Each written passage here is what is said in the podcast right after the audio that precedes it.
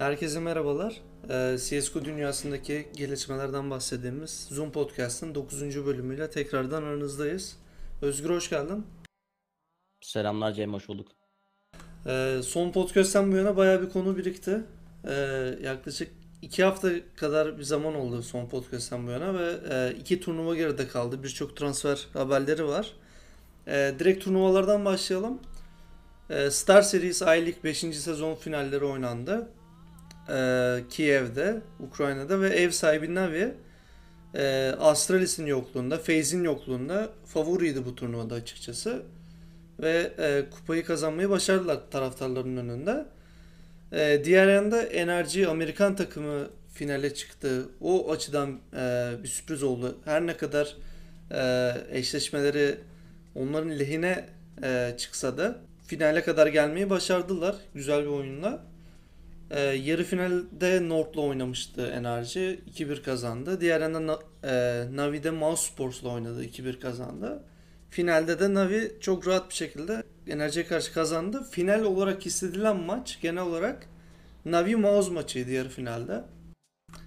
E, Simple yine inanılmaz bir e, performans gösterdi. İnsanüstü oynuyor e, son zamanlarda bildiğiniz gibi. Turnuvanın da MVP'si olmayı başardı. Ee, onun dışında SK hakkında konuşabiliriz. Turnuvayı izleme şansı buldun mu sen? Evet takip ettim ama izlemez olaydım diyeceğim. Çünkü o kadar uzundu ki e, yani sürekli best of three'ler best of three'ler gerçekten son dönemlerde hani seyrederken artık bitmiyor mu dediğim bir turnuva oldu. Baktım yani. ben. Baktım ben. Ee, 40 tane best of 3 maç oynanmış. Ve şey demiştim ben tweet'te atmıştım bununla ilgili. Finale çıkmadan önce sanırım e, işte enerjiydi galiba toplam 15 map yaparak finale gelmiş.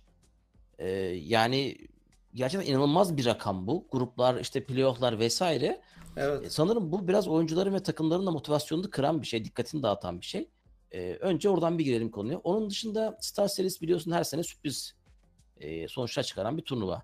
Hani büyük Avrupa takımları geliyor, dünya devleri geliyor ama işte değişik takımlar, işte Taylolar, ne bileyim bu sene enerji yaptı aynısını. Önceki yıllarda da farklı şeyler vardı. Büyük takımlar biraz böyle bir e, kendini ikinci plana atıyorlar ve sürpriz şeyler çıkıyor. Genelde de Navi'nin en büyük favori olduğu turnuva oluyor çünkü kendi evinde olduğu için. Bu noktada yine turnuva büyük sürprizlerle başladı sonuçlara baktığımızda. Hani Flash ilk gün daha eski neredeyse darmadan ederek turnuvaya girdi falan. Sonra evet belki kaybetti ama devamında aslında bunun paraleline giden bir turnuva oldu. Ve e, yani turnuvanın favorileri diyebileceğimiz takımlar işte SK Gaming, Liquid, Mouse gibi takımların aslında geçen yıllardan farklı olmayan şekilde favori olarak geldikleri turnuvada setleri alamadıklarını gördük. E, ya o açıdan aslında ben çok fazla bu turnuvayı ön planda tutmuyorum ama konuşulması gereken şey tabii ki de Simple. E, Simple artık iyice hani God moda bağladı diyebiliriz. E, onun ayarındaki Cold Zero olsun, işte Nico olsun onların biraz daha önüne çıkmaya başladı. Evet belki Navi ona bu tarz bir oyun özgürlüğünü veriyor. E, sen istediğin her şeyi yap diyor. O da bunu kullanıyor belki ve başarılı bir şekilde bunu kabul ediyoruz. Ama yetenek olarak da artık Cold Zero'yla ve Nico'yu zorlar hatta geçer bir hale geldi. Ve şu an için gerçekten dünyanın en iyi oyuncusu deniyor. E, büyük bir şans e, Simple Navi için. E, Navi Evet. çünkü buralara çok fazla kolay kolay gelemezdi Simple olmasaydı. Onun liderliğinde biraz daha gitmeye devam ediyor. E, ama genel anlamda e, çok keyif alarak bir turnuva seyretmedim. Çok uzundu dediğim gibi. Takımların mutlaka bir dikkat, e, motivasyon sorunu olmuştur. Onun dışında da büyük takımların genelde hayal kırıklığı da bu turnuva içerisinde devam ediyor. Evet, e, Simple'dan bahsedelim biraz. bahsedeyim biraz. İnanılmaz e, oynuyor tabii ki. E, yaklaşık bir 6 ay önce falan e, geri dönersek yine bu şekilde oynuyordu ama takım olarak çok kötüydü Navi. Daha doğrusu bilmiyorlar. E, bilmiyorlardı Simple'ı nasıl kullanabilirler E, ve Simple'ın e, iyi performansını nasıl galibiyete çevirebilirler. Pek bir fikirleri yoktu ama Zeus e, adapte olmuş gibi görünüyor bu durum e, takımdaki duruma ve rolleri iyice oturmuş gibi görünüyor. Şu an Astralis ve FaZe'in e, olduğu levele gelmiş durumda Navi hemen hemen. Astralis biraz daha üst düzeyde diyebiliriz ama FaZe ve Navi hemen hemen aynı e, şu an için. FaZe tabi 5. oyuncusu e, net değil şu an. Onu da konuşacağız önümüzdeki dakikalarda. E, başka ne konuşabiliriz bu turnuva hakkında? Gambit e, yeni transferiyle katıldı. Mir e, Seed'in yerine gelmişti. E, pek hazır bir görünüm sergilemediler. İlk e, ilk turdan elendiler zaten. 3 maçı da kaybedip. Diğerinde Virtus Pro e, kötü performansına devam ediyor. Hellraisers bekleneni veremedi. E, playoff'lar açısından çok sürpriz olmadı bence. Yani bu takımların e, son zamanlardaki performansı zaten pek iyi değildi. E, playoff'lara kalan takımlar açısından pek bir sürpriz yoktu ama sonrasında enerjinin finale çıkması büyük bir sürpriz oldu. Başka eklemek istediğin bir şey yoksa geçelim şeye. Yani Back'e. turnuvadaki pozitif takımlar Enerji, Evet. e, Ago ki Ago çok iyi bir dönem geçiriyor. İlk defa Avustralya kıtası dışarısına, Amerika kıtası, kıtası dışarısına çıkan Renegades'in iyi bir sonucu var diye söyleyebiliriz. Ama genel anlamda dediğim gibi favori takımların çok da fazla kendinde olmadığı bir turnuvaydı. Navi de yine aradan sıyrılmaya başardı. Evet, e, Star Series'le aynı e, tarihlerde oynanan DreamHack Austin, Space Soldiers'ın da katıldığı e, turnuva oldu. 8 takım katıldı. Bu turnuvanın favorileri geçtiğimiz hafta konuşmuştuk zaten Space Soldiers, Heroic ya da Optic demiştik. Ama sürpriz bir şekilde Rogue finale kalmayı başardı orada. E, Space Soldiers grupta Complexity'yi yendi ilk maçta. Ardından Rogue'a kaybetti. Best of One maçlarda. Ardından yarı finalde Heroic, finalde de Rogue'u e, geçmeyi başardı ekibimiz. E, ne düşünüyorsun bu turnuva hakkında? Tabii bu turnuva gitmeden konuşmuştuk. Space'deki takım içerisindeki sıkıntıların devam etmesi ve acaba nasıl yansıyacağı konusu. Ama diğer konuştuğumuz noktada Space'in buradaki en büyük favori olduğu zaten. Ee, ki hani bu noktada bu şampiyonluğu çok abartmamak lazım. İşte harika işler yaptık, çok e, müthiş oynadık diye. Zaten favoriydik, zaten kazanmamız gerekiyordu. Ama çok da yermemek lazım. E, çünkü rakipler hiç fena değil. E, bir Amerika turnuvası olduğu için ister istemez Amerika takımlarının biraz daha kendilerini iyi hissettiği bir turnuva. İşte jet lag vesaire gibi sıkıntılar da var zaten. Ve ek olarak Space'in içindeki bulunduğu kötü durum. Karışıklıklar, sorunlar. Bu noktada da bu aradan sıyrılmak adına iyi bir e, kupa oldu. E, onun dışında çok fazla ekleyecek bir şey yok. Kalix çok iyi bir turnuva geçirdi gerçek anlamda. E, belki de uzun sürede Zantares'in iyi oynamadığı bir turnuvada başka bir oyuncu çıkıp onun rolünü üstlendi. Bu da Kalix oldu. Müthiş bir turnuva geçirdi. Ee, başından sonuna kadar. O yüzden e, Zantares'in rolünü çalabilecek bir oyuncu olması takım içerisinde çok iyi. Paz'ın AWP oyunlarından yine bahsedebiliriz. Son dönemlerde iyice bir AWP'ci modeline geçmeye başladı Paz takım içerisinde. Ama dönüp dolaşırsak ne olursa olsun şu an Space'in durumu hala net değil. Space bir takım açıklama yaptığı oyunculardan değişen bir durum yok. İşte protesto devam ediyor mu, kontratlar ne olacak herhangi bir bilgi sahibi değiliz. Bu noktada e, sanki hiçbir şey olmamış gibi turnuva geçti ama o hani buzdağının görünmeyen kısmı hala arka tarafta var. Evet, e, hala belli e, bir şeyler yolunda değil orası kesin. Çünkü e, Space Soldiers bu turnuvada 50 bin dolar kazandı şampiyon olarak. Ardından e, Engin'in bir tweet'i var. E, işte bir gif paylaştı. Orada da işte e, parası çalınan bir e, anime karakteri gibisinden bir gifti. Ve bu da şu anlama geliyor. Space Soldiers e, bu para ödüllerinin çoğunu ya da tamamını alıyor. Böyle bir çıkarım e, yapmak yanlış olmaz bence. Ki bu açıdan da e, mutlu değil oyuncular. Sadece bu açıdan mı yoksa e, hem de maaş açısından mı bil- bilinmiyor ama e, bir maddi sıkıntı olduğu kesin. Doğru. Zaten aslında bu konu patlarken de Space'in e, genel olarak oyuncuların ücretleri konusunda Avrupa'nın çok geride kaldığını zaten biliyoruz. E, yani Türkiye'deki maaşlar ortada. Ki Space'in son dönemlerde yakaladığı başarıyla beraber aslında bir Avrupa takım seviyesinde Space oynuyor. Ama e, çok farklı ücretler konuşuluyor bizim de kulağımıza gelenler. Bu noktada oyuncuların da artık bir patlama noktası olabilir.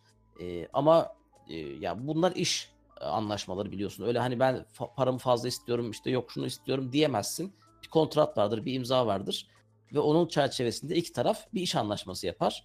O yüzden oyuncuların "E, ya ben işte çok para istiyorum ya da işte maaşımda bir artış istiyorum dediği nokta sonuca ulaşmayabilir. E, O zaman ne olacak? Yani Space'de sonuçta bir iş veren ve diyor ki sen de bir kontrat imzaladın.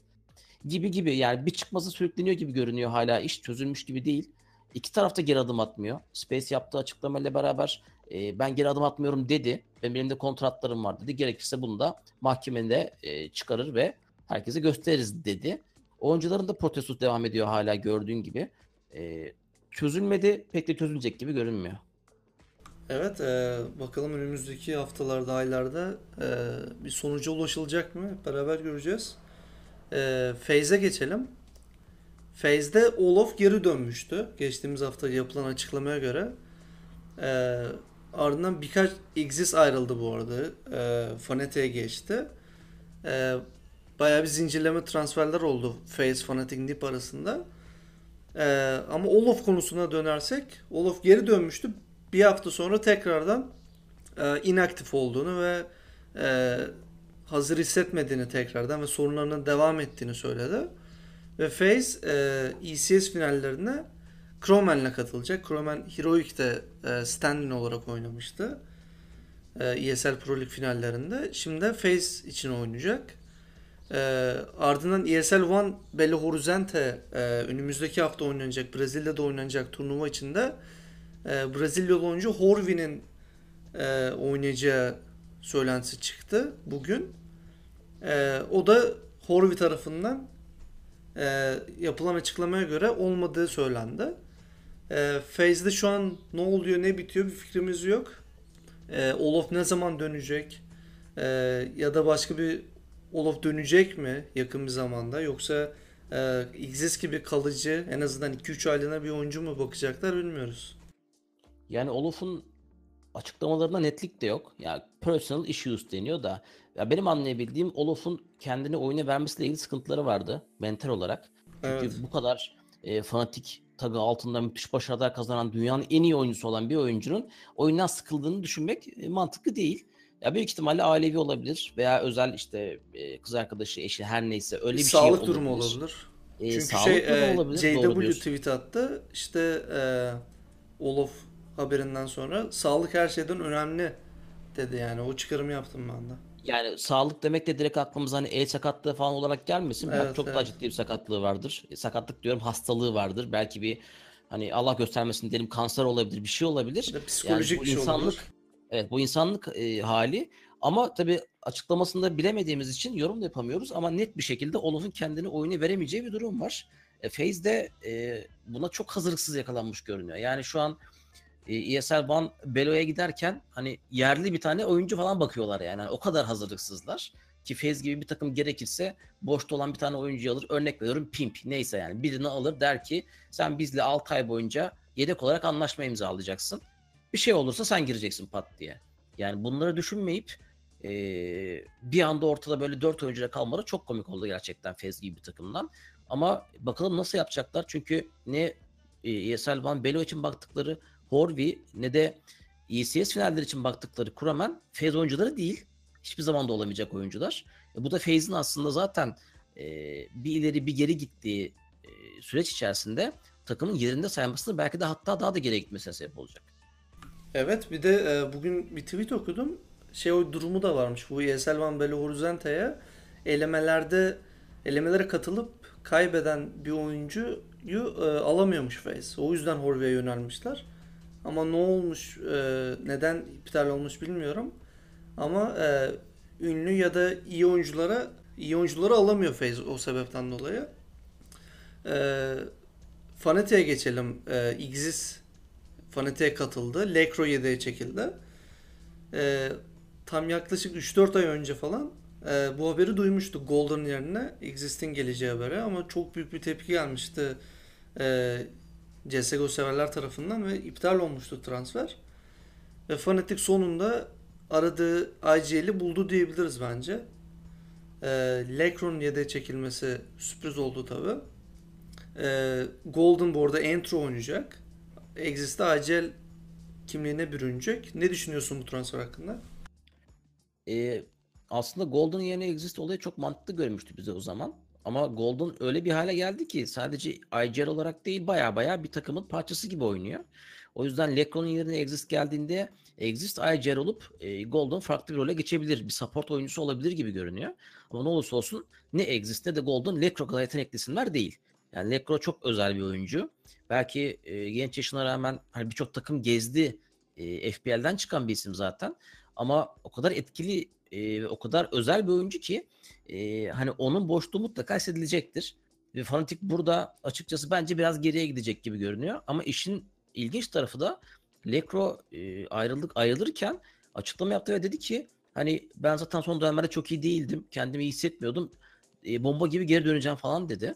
Yani ben Lekro'dan böyle bir aslında düşüş görmemiştim. Ama demek ki içeride işler biraz daha farklı ki Fnatic böyle bir arayışa gitmiş. Evet zaten Lekro çok yetenekli olduğu herkes tarafından biliniyor. NIP'de direkt kaptı onu. E, Draken'i yedeğe çektiler. AWP oyuncusu ve e, söylentiye göre Deniz AWP oynayacak. Forrest oynamayacakmış.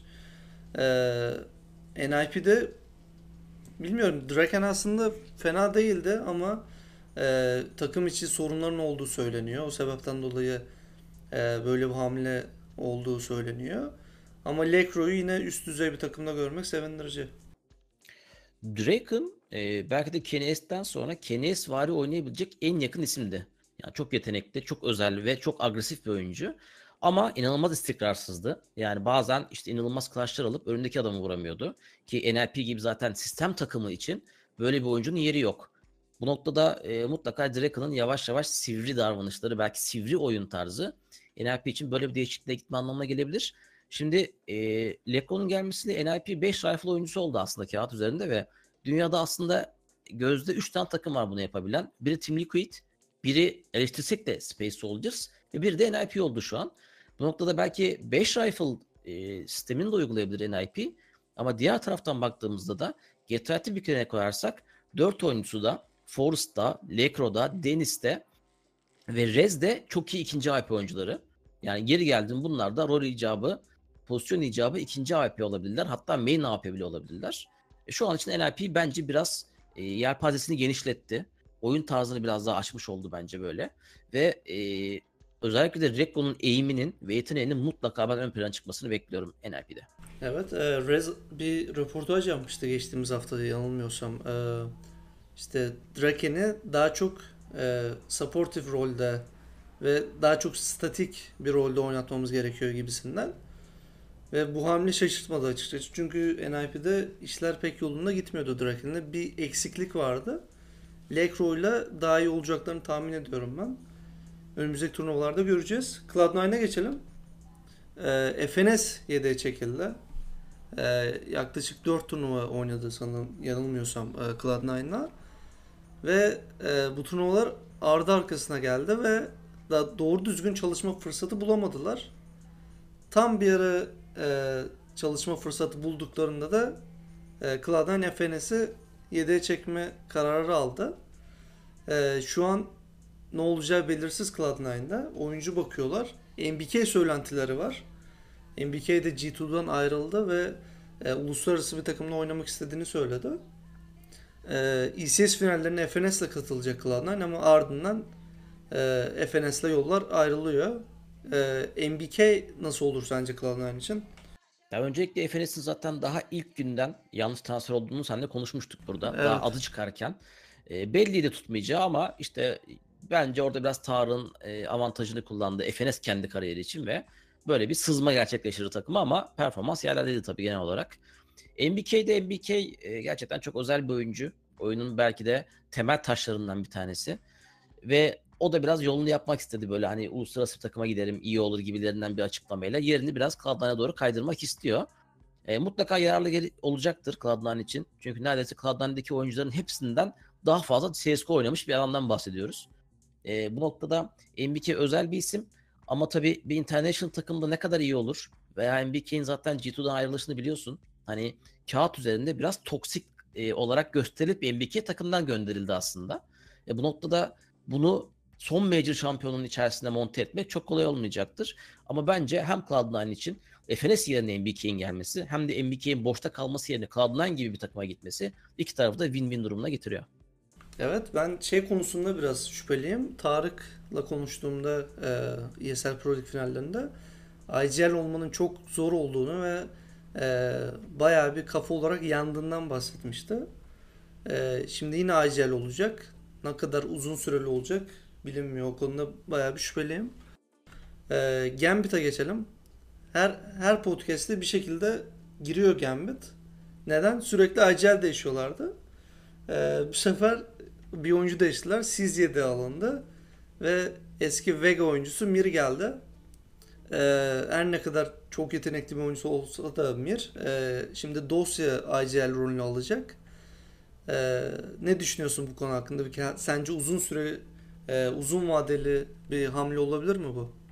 Valla öncelikle Sist'in gönderilmesi bende direkt kafada artı biri zaten kazandırıyor genelde. Çünkü yani o kadar ona kurulmuş durumdayım ki diyeyim sana Sist için gerçek anlamda takıma zarar da veriyordu zaten son dönemde. E, Mir Vega ile çok iyi bir çıkış yakaladı. Bayağı da da boştaydı aslında genel anlamda. O yüzden Gambit'in bence oyun tarzına çok uygun bir oyuncu. Ama Gambit görebildiğim kadarıyla o Major'dan sonra bir türlü kendine gelemedi. Yani o dediğin gibi hem IGL'ler değişiyor hem 5. oyuncular sürekli değişiyor. Derken bence gerçekten CS'den iyi bir oyuncu yakaladılar şu an. Evet Gambit'in yine biraz zamana ihtiyacı var. Ama Gambit'in genel anlamda sorunu 5. değil bence diğer 4 oyuncunun kendine ne zaman geleceği. Çünkü ne Adren eski Adren gibi oynuyor, ne Mo taşıyan AWP oyununu ortaya koyabiliyor, ne akıl dolu oyunları görebiliyoruz dosyadan falan. Hobbit hani de düştü. Hobbit de düştü doğru söylüyorsun. Ya Gambit aslında sadece şey yapmak lazım. Bozmayacak bir beşinci koymak lazım yanına ve diyeceksin ki hadi dörtlü siz yine Major şampiyonu gibi oynayın. E, bu noktada Mir bence iyi bir parça olabilir ama Gambit'in dediğin gibi yine e, çok zamana ihtiyacı var. Evet G2'ya geçelim. Haftanın büyük ihtimal e, en büyük olayıydı. E, bayağıdır bekleniyordu bu hamle ve sonunda gerçekleşti, açıklandı. G2 Shox'un projesiyle e, yola devam etme kararı aldı. Existence e, takıma katıldı. Zaten G2'nun G2 ile kontratı olan Kenny Smith ve Body de e, diğer 3 oyuncuyu oluşturdu takımda. E, Majors e, slotunu da aldılar bu şekilde. Geçtiğimiz Major'dan 3 oyuncu olduğu için. Diğer yanda MBK ve Apex yedeğe çekildi. Mixwell de zaten e, deneme sürecindeydi. O da e, yolunu ayıran isimlerden birisi. E, konuşmuştuk genel olarak bu kadronun e, neler yapabileceğini ama e, tekrar kısaca bahsedelim. Pek e, umut görüyor musun bu takımda? Yani görmüyorum çünkü şimdiye kadar kurulan Fransız takımlarının içerisindeki kadrolardan daha iyi bir kadro değil. Daha yetenekli bir kadro da değil. Yine bir arkadaş kadrosu kıvamında. Özellikle Smith'le zaten Shocks'un arkadaşlarından biliyorsunuz zaten konuyu. Ee, Existence evet geri dönüyor bu seviyeye. Mutlaka aç olarak geri dönecektir. Ama ne olursa olsun zaten finalleri üst düzey maçları oynayamayan Kenes ve Buddy hala takım içerisinde. Ya bu biraz da bence G2'nun yönetimsel bir kararı. Hem dediğin gibi major slotunu elde tutmak için hem de e, Shocks'a güvenelim biz dedikleri için bence bu takım bu halde ama e, G2'dan yine işte şampiyonluklar, istikrar, üst üste iki turnuva finale çıkmak gibi şeyleri görmekten bence çok uzaktayız. Evet, e, şey açısından heyecanlıyım ben. Existence'ı yine üst düzey bir takımda e, lider olarak görmek e, bayağı bir güzel olacak bence. Taktiksel bir deha olduğunu düşünüyorum ben. Her ne kadar çok yetenekli olmasa da bakalım G2 neler yapacak. Ee, ECS finallerine geçelim. Ee, 3 turnuva oynanacak önümüzdeki hafta içerisinde. Bu hafta ECS, önümüzdeki haftada ESL One'la e, CSGO Asia Championship turnuvaları. Kısaca onlardan bahsedelim biraz. Ee, bu hafta sonu oynanıyor. Hatta 12 saate falan başlıyor e, ECS finalleri. E, 8 takım katılacak. İlk maçlar e, Best of One olarak oynanıyor. Eleme maçları ve e, diğer maçlar Best of Three olarak. E, iki grup var turnuvada. A grubunda Astralis Fnatic Liquid Cloud9. B grubunda Energy Phase, G2 ve e, Luminosity. Favorin kim turnuvada? E, tabii ki de Astralis. Ama yine Liquid'in de ben en azından final görebileceğini düşünüyorum. Ee, yani Cloud9 G2 zaten az önce konuştuk. Luminosity enerji takımları e, turnuvanın biraz geri planında kalacaklardır mutlaka. Astralis çok formda. Fnatic'i bilmiyoruz. Biraz bu dönemi sakin geçirdi. Acaba formdalar mı? Ne yapıyorlar? Ne ediyorlar? Liquid evet iyi durumda ama yine Astralis var karşılarında. Acaba yine mi kaybedecekler? Faze'in zaten Kuromenli kadrosundan konuşmuştuk. E bu noktada Astralis'e sanki bir kupa, kupa daha gidiyor gibi görünüyor ki e, yani Astralis'in şansı da biraz yanında bence Cem. Çünkü rakipler dökülmeye devam ediyor. E zaten evet, Astralis oynuyordu. Yani Astralis iyi oynamaya devam ettikçe daha doğrusu hani kendileri geriye gitmedikçe rakipler iyiye gitmediği için yine rahat rahat galibiyetler kupalar gelecek gibi. Evet şu an baktığın zaman e, A grubu daha güçlü görünüyor. E, ama Fnatic mesela yeni oyuncu değiştiler. Cloud9'da e, roller değişti. FNS ayrılıyor. E, Team Liquid ile Astralis bu turnuvaya en güçlü e, giren takımlar olarak görünüyor. Çünkü baya bir süredir e, hiçbir şey değişmedi takımlarda. Takı, takımın katılmasının ardından ve iki takım da gayet iyi performans gösterdiler son performans e, son turnuvalarda. Öte yandan Phase'de e, yeni değişiklik oldu. E, G2 zaten yepyeni kadro. E, enerji belki e, istikrarlı diyebiliriz enerjiye.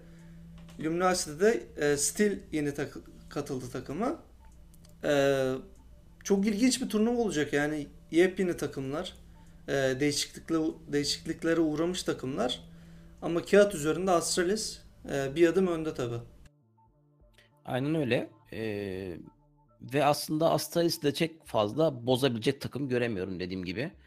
Ee, olabilir tabii Astralis'e hala çok güvenmek söz konusu değil. Ne olursa olsun çok kırılgan bir takım. Ama e, yakın dönem e, takımların formları, kadroları itibariyle Astralis'ten en fazla Liquid biraz daha yaklaşabilir gibi görünüyor kupa için ama o kadar. ESL One e, önümüzdeki hafta oynanacak. 200 bin dolar e, ödülü var. Space Soldiers da katılıyor bu turnuvaya. E, güzel yanı Best of One maç yok. Space Soldiers'ın lehine bir durum bu. E, Best of One'larda çok iyi değiliz çünkü. Hı hı. E, Space Soldiers'ın grubunda FaZe, SK ve Torqued var. E, diğer grupta da Mouse, Liquid, Beak ve Nautem Como. E, Space Soldiers ilk maçını bir gelenek olarak SK ile oynayacak. E, şansı ne sence? E, Valla ben eskiyi biraz daha önde görüyorum. Kendi evinde oynayacaklar ki eski son dönemlerde biraz kendine gelmişti özellikle Star serisiyle beraber. E, bu noktada bir de Best of 3 olunca ya ne olursa olsun eski Best of 3 denmek hala kolay değil Space Soldiers için. E, ve ister istemez de böyle bir hani jet lag, uzak mesafe durumları da mutlaka etkileyecektir. E, biraz işimiz zor. Evet hani direkt kağıt üzerine bakıyorsun eski gaming'de phase var. Zor diyorsun işimiz. Ama phase'in işte dediğimiz gibi daha şu an 5. oyuncusu bile yok turnuva için. Şurada kaldı zaten 3-5 gün neredeyse. Evet. E, eski gaming hala Stevie'li kadroyla çok işler yapamıyor diyoruz. E, noktada belki sıyırabiliriz bir ikinci olarak. Hani oradan bir sürpriz çıkarabiliriz gibi. Ama karşı tarafta Liquid ile Mouse Sports var. Çok iyi durumda iki tane takım. E, yani hani bunu çok kazanabilecekmişiz gibi görünmüyor ama bence burada gruptan çıkmak, hadi bir de olursa final oynamak çok çok güzel olur. Evet gruptan çıkma şansımız var. Ee, SK ile harita havuzları e, açıkçası lehine geliyor Space Soldiers'ın. Çünkü SK Nük'ü sürekli banlıyor.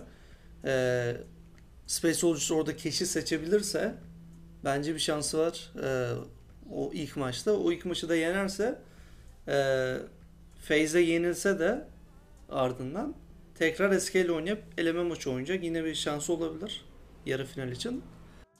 Ee, son turnuvaya geçelim şimdi. E, bu arada şeyden bahsedelim. E, Mouse Sports'ta Os- Oscar oynamayacak bu turnuvada ve e, Nothing gelecek stand-in olarak. O da çok ilginç bir gelişme oldu. Bayağı bir süredir uzaktı Nothing. E, Amerikan efsanesi, CS efsanesi. E, onun da bu turnuvalara dönmesi güzel olacak. Evet Oscar önemli bir parçası Mouse Sports'un. Ama Nothing'i ben de merakla bekliyorum. Tabii senin de aslında yayının başında söylediğin gibi bu tarz turnuvalarda öyle bir beşinci gelmeyince kim var turnuvaya gelmeyen deyip adam alamıyorsunuz.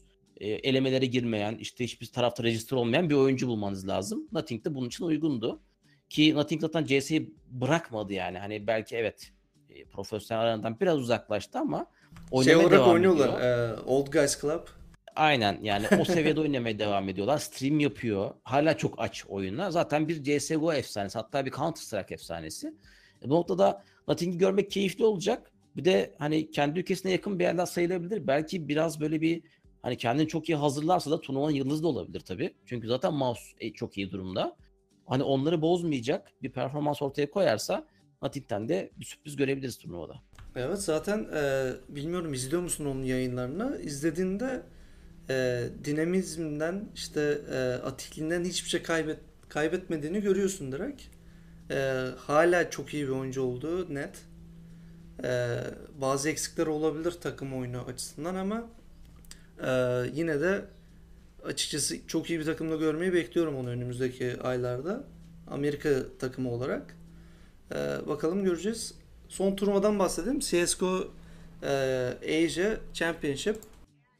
E, Belo Horizonte'ye katılamayan takımların katılacağı bir turnuva olacak. Her ne kadar para ödülü daha fazla olsa da e, rekabet açısından biraz daha düşük. E, M100 katılıyor, Navi katılıyor, NIP, Heroic, Virtus Pro. 3 tane de Asya takımı var. MVP, PK, VG ve Tylo. Ee, M100'ün bu, tak- bu turnuvaya çok değişik kadroyla geleceği söylentisi var. Happy'nin katılmayacağı, RPK'nin katılmayacağı söylentileri var. Ee, kağıt üzerinden Navi favori bu turnuvada. E, Happy ile ilgili şöyle bir bilgi vereyim. Ben dün e, bir maç sundum. E, bir tane lokal bir Fransa turnuvası var 50 bin euroluk. Onun elemeleri vardı ve Happy hani dört tane mahalleden arkadaşıyla turnuvaya girmişti oraya. Hiçbir ismini duymadığım değişik değişik adamlarla. Hadi ya, Yani bilmiyordum onu. forumlarda da biraz hani Happy'nin artık MVS'da oynamayacağı ve devam etmeyeceği kafada tamamen bitirdiği konuları Evet, evet, konuşuluyor. evet. Bu noktada MVS'da bir kadro değişikliği görebiliriz dediğin gibi. Ki zaten hani şu kadroyla gitseler dahi bile yine kazanamayacaklar bence zaten. Hani MVS'dan artık bir şey beklemenin pek bir alemi yok. Ee, burada tabii Navi e, turnuvanın bir numaralı favorisi olarak gidecek ama hani NIP ve yeni oyuncusuyla beraber biliyorsun NIP'nin her zaman balayı zamanlarıdır bunlar. Hani çok iyi bir turnuva geçirip kupayı alabilirler. Evet. Hani onların da zaten dışına göre bir turnuva diyebiliriz. Ama e, bir de tabii Asya takımları var. Ee, ki hani Tyler zaten her zaman çok tehlikeli bir takımdır. Flash da Star Series'te bence böyle bir ufak bir ışık verdi. Ee, oradan da böyle bir sanki hani finalde sürpriz bir e, Asya takımı da görebiliriz gibi geliyor. Ee, ama burada tabii bir numaralı şey görsellik biliyorsun. Hani Çin turnuvası o yüzden çok fazla para veriliyor. Ee, Evet. Biraz daha böyle kim para isterse ki biliyorsun zamanında bunu Virtus Pro yapardı. Hani hiçbir şey oynamaz. 500 bin dolarlık bir turnuvaya gider ve birinci olurdu falan böyle. Onu da yapamıyorlar şimdi gerçi ama e, kim daha motive olacaksa, kim daha kendine iyi hazırlayacaksa bu turnuvayı alacaktır. Evet, şeyden de bahsedeyim. Heroic'te Rubino geri dönüyor. Ee, bir süredir uzak kalmıştı takımdan. Ve Crewman Stanley olarak oynuyordu. Ee, sonunda Heroic'te yeni kadrosuyla e, bir turnuvaya katılacak. Onlar da bir sürpriz yapabilir bence. Ee, sürpriz yapmayacak iki takım varsa o da Envious'la Virtus Pro gibi görünüyor şu an için. Ee, bugün de kaybetti Virtus Pro MDL'de e, saçma salak takımlara kaybediyorlar sürekli. Artık Paper Planes takımına kaybettiler bugün. Advance Ligi'nde görebiliriz önümüzdeki sene. E, Tua ile beraber maça çıkabilirler. Kesinlikle. E, son olarak şey ekleyeyim. E, Türkiye'de bir turnuva var bu hafta sonu. E, CNR Expo e, dahilinde olacak ve CSGO turnuvası da yapılacak. Orada da Türkiye'deki e, ismi yapan takımları görebileceğiz. İyi de bir ödülü var. E, turnuvayı ben takip etmeye çalışacağım. Hatta CSGO turnuvası olduğu gün, cumartesi günü e, bir gitmeyi de planlıyorum. Hem oyuncuları görürüm, bir ortamı görürüm, turnuvayı izlerim diye. Onu da e, yakalayabildiğim kadarıyla e, turnuva bittikten sonra bir sonraki büyük ihtimalle podcast'te konuşuyor oluruz. Tamam. E, son bir soru sorayım sana. E, yayınlıyorsun e, Türk takımlarının maçlarını. işte Tua olsun, e, No Quarter Cartel olsun. E, ne düşünüyorsun formları hakkında? Sence bu takımları önümüzdeki sezon Advance Ligi'nde görebilir miyiz? Valla Tua şu an bu akşamki galibiyetiyle 7'de 7 yaptı. Ve Tua'da sürekli kadro değişiyor bu aralar. Ee, birileri ayrılıyor, birileri geliyor. Ona rağmen değişmeyen başarılı sonuçlar. Açıkçası Tua beni bayağı şaşırttı bu noktada. Ee, No Quarter Cartel de gayet iyi gidiyor. Ee, yani bu ama tabii çok takım var, çok maç var. Ee, o yüzden mainlikte biraz daha istikrar gerekecek. Şu an için konuşmak adına erken.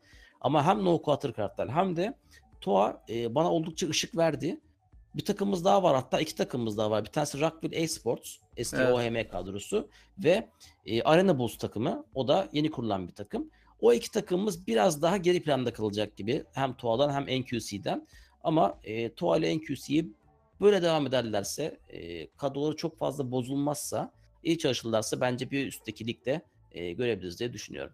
Evet bu arada e, minor elemeler de oynanıyor. E, ilk iki eleme geride kaldı. İki eleme daha var. Bu takımların çoğunu gördük elemelerde. O açıdan e, sevindirici bu takımların e, en azından denemelerini görmek. E, önümüzdeki elemeler ayın 11'inde ve 18'inde yanılmıyorsam olacak. Ve e, umarım tekrardan görürüz bu takımları. NQC son 64'e kalmayı başarmıştı. E, son 32 miydi 64 müydü? Son 32'de e, Aynen. oynadılar. 16'ya çıkamadan elendiler. Aynen. E, yine de denemelerini görmek sevindirici dediğim E gibi. tabii yani şu an zaten biz NQC'nin veya işte TOA'nın X takımının zaten Major'a gitmesini beklemiyoruz. Ama işte bir üst elemeye çıkmak, ön elemeden çıkıp işte kapalı elemelere katılmak gibi neyse açık elemeler bir şekilde bir sınıf atlamasını görmek e, bizim için önemli. O yüzden bu Main League olsun, işte Advanced League olsun, MDL buraları oynamak çok çok önemli. Takımlarımıza çok tecrübe katıyor bunlar. Ama tabii ne olursa olsun da şunu söylemek istiyorum bence. Takımlarımız hala çok fazla kadro değiştiriyor. Yani bir haftada bir Evet. oyuncular değişiyor, bırakıyor, başkası başkasına geçiyor. Tamam tabii ki de şartlar her zaman değişebilir ama hem oyuncu kafası olarak hem de kulüp kafası olarak biraz daha istikrar peşinde olmamız lazım. Ya ben eminim çok yetenekli oyuncularımız var ama şu 5 tane oyuncu bir 6 ay beraber çalışsa, 6 ay antrenman yapsa, 6 ay turnuva maçları oynasa eminim 6 ay sonunda ilk günden mutlaka 2-3 kat daha ileri gidecek oyun ortaya koyacaklar. Ama böyle sürekli değişiklikler e, ister istemez bizim yerimize saymamızı sağlıyor. Evet ortada e, bazı takımlarda kontratların olmadığı da belli. E, onun da bir etkisi var bence. Yani e, bir oyuncu direkt e, ben artık oynamıyorum deyip çekip gidebiliyor. Ve profesyonellik e, durumu tam gelişmemiş durumda şu an için. Umarım önümüzdeki yıllarda e, bir gelişme olur. Space Soldiers bu açıdan bir e, en azından bir adım atmıştı zamanında. Yani bu oyuncular bir süredir kontratlı en azından.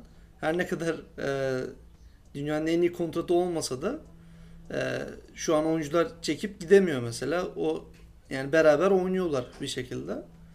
E, Ya orada şunu eklemek lazım. Yani bu bir kısır döngü tamam mı? Şimdi e, hani hep deniyor niye destek verilmiyor, niye para verilmiyor, niye sponsorlar gelmiyor.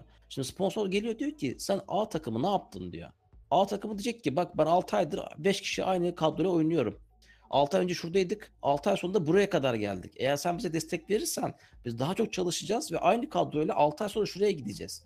Ama şimdi bunu ortaya koyabileceğim bir done yok. Dediğin gibi oyuncular ya ben artık oynamak istemiyorum işte okuluma önem vereceğim işte şuna önem vereceğim da şuna bakacağım dediğin noktada kadro bir anda değişiveriyor.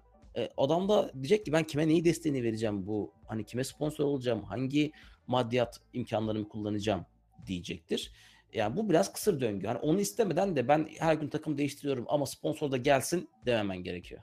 Evet, e, diliyoruz önümüzdeki yıllarda çok daha iyiye e, dönüşecek e, e-spor e, sektörü Türkiye'de. Bu açıdan da e, herkesin elinden geleni yapması gerekiyor açıkçası. E, başka ekleyecek bir şey yoksa bugünlük bu Yok, kadar zaten. diyelim. Çok yoğunduğu günden e, bir sonraki podcast'ı tekrar araya kapatırız. Aynen. Bir sonraki podcast'ta işte konuştuğumuz 3 turnuva geride kalmış olur. Onları değerlendiririz. Ee, bayağı da bir transfer haberi gelir yine. Ee, yine yoğun bir gündemle karşınızda oluruz. Ee, çok teşekkürler. Hoşça kalın. Güle güle.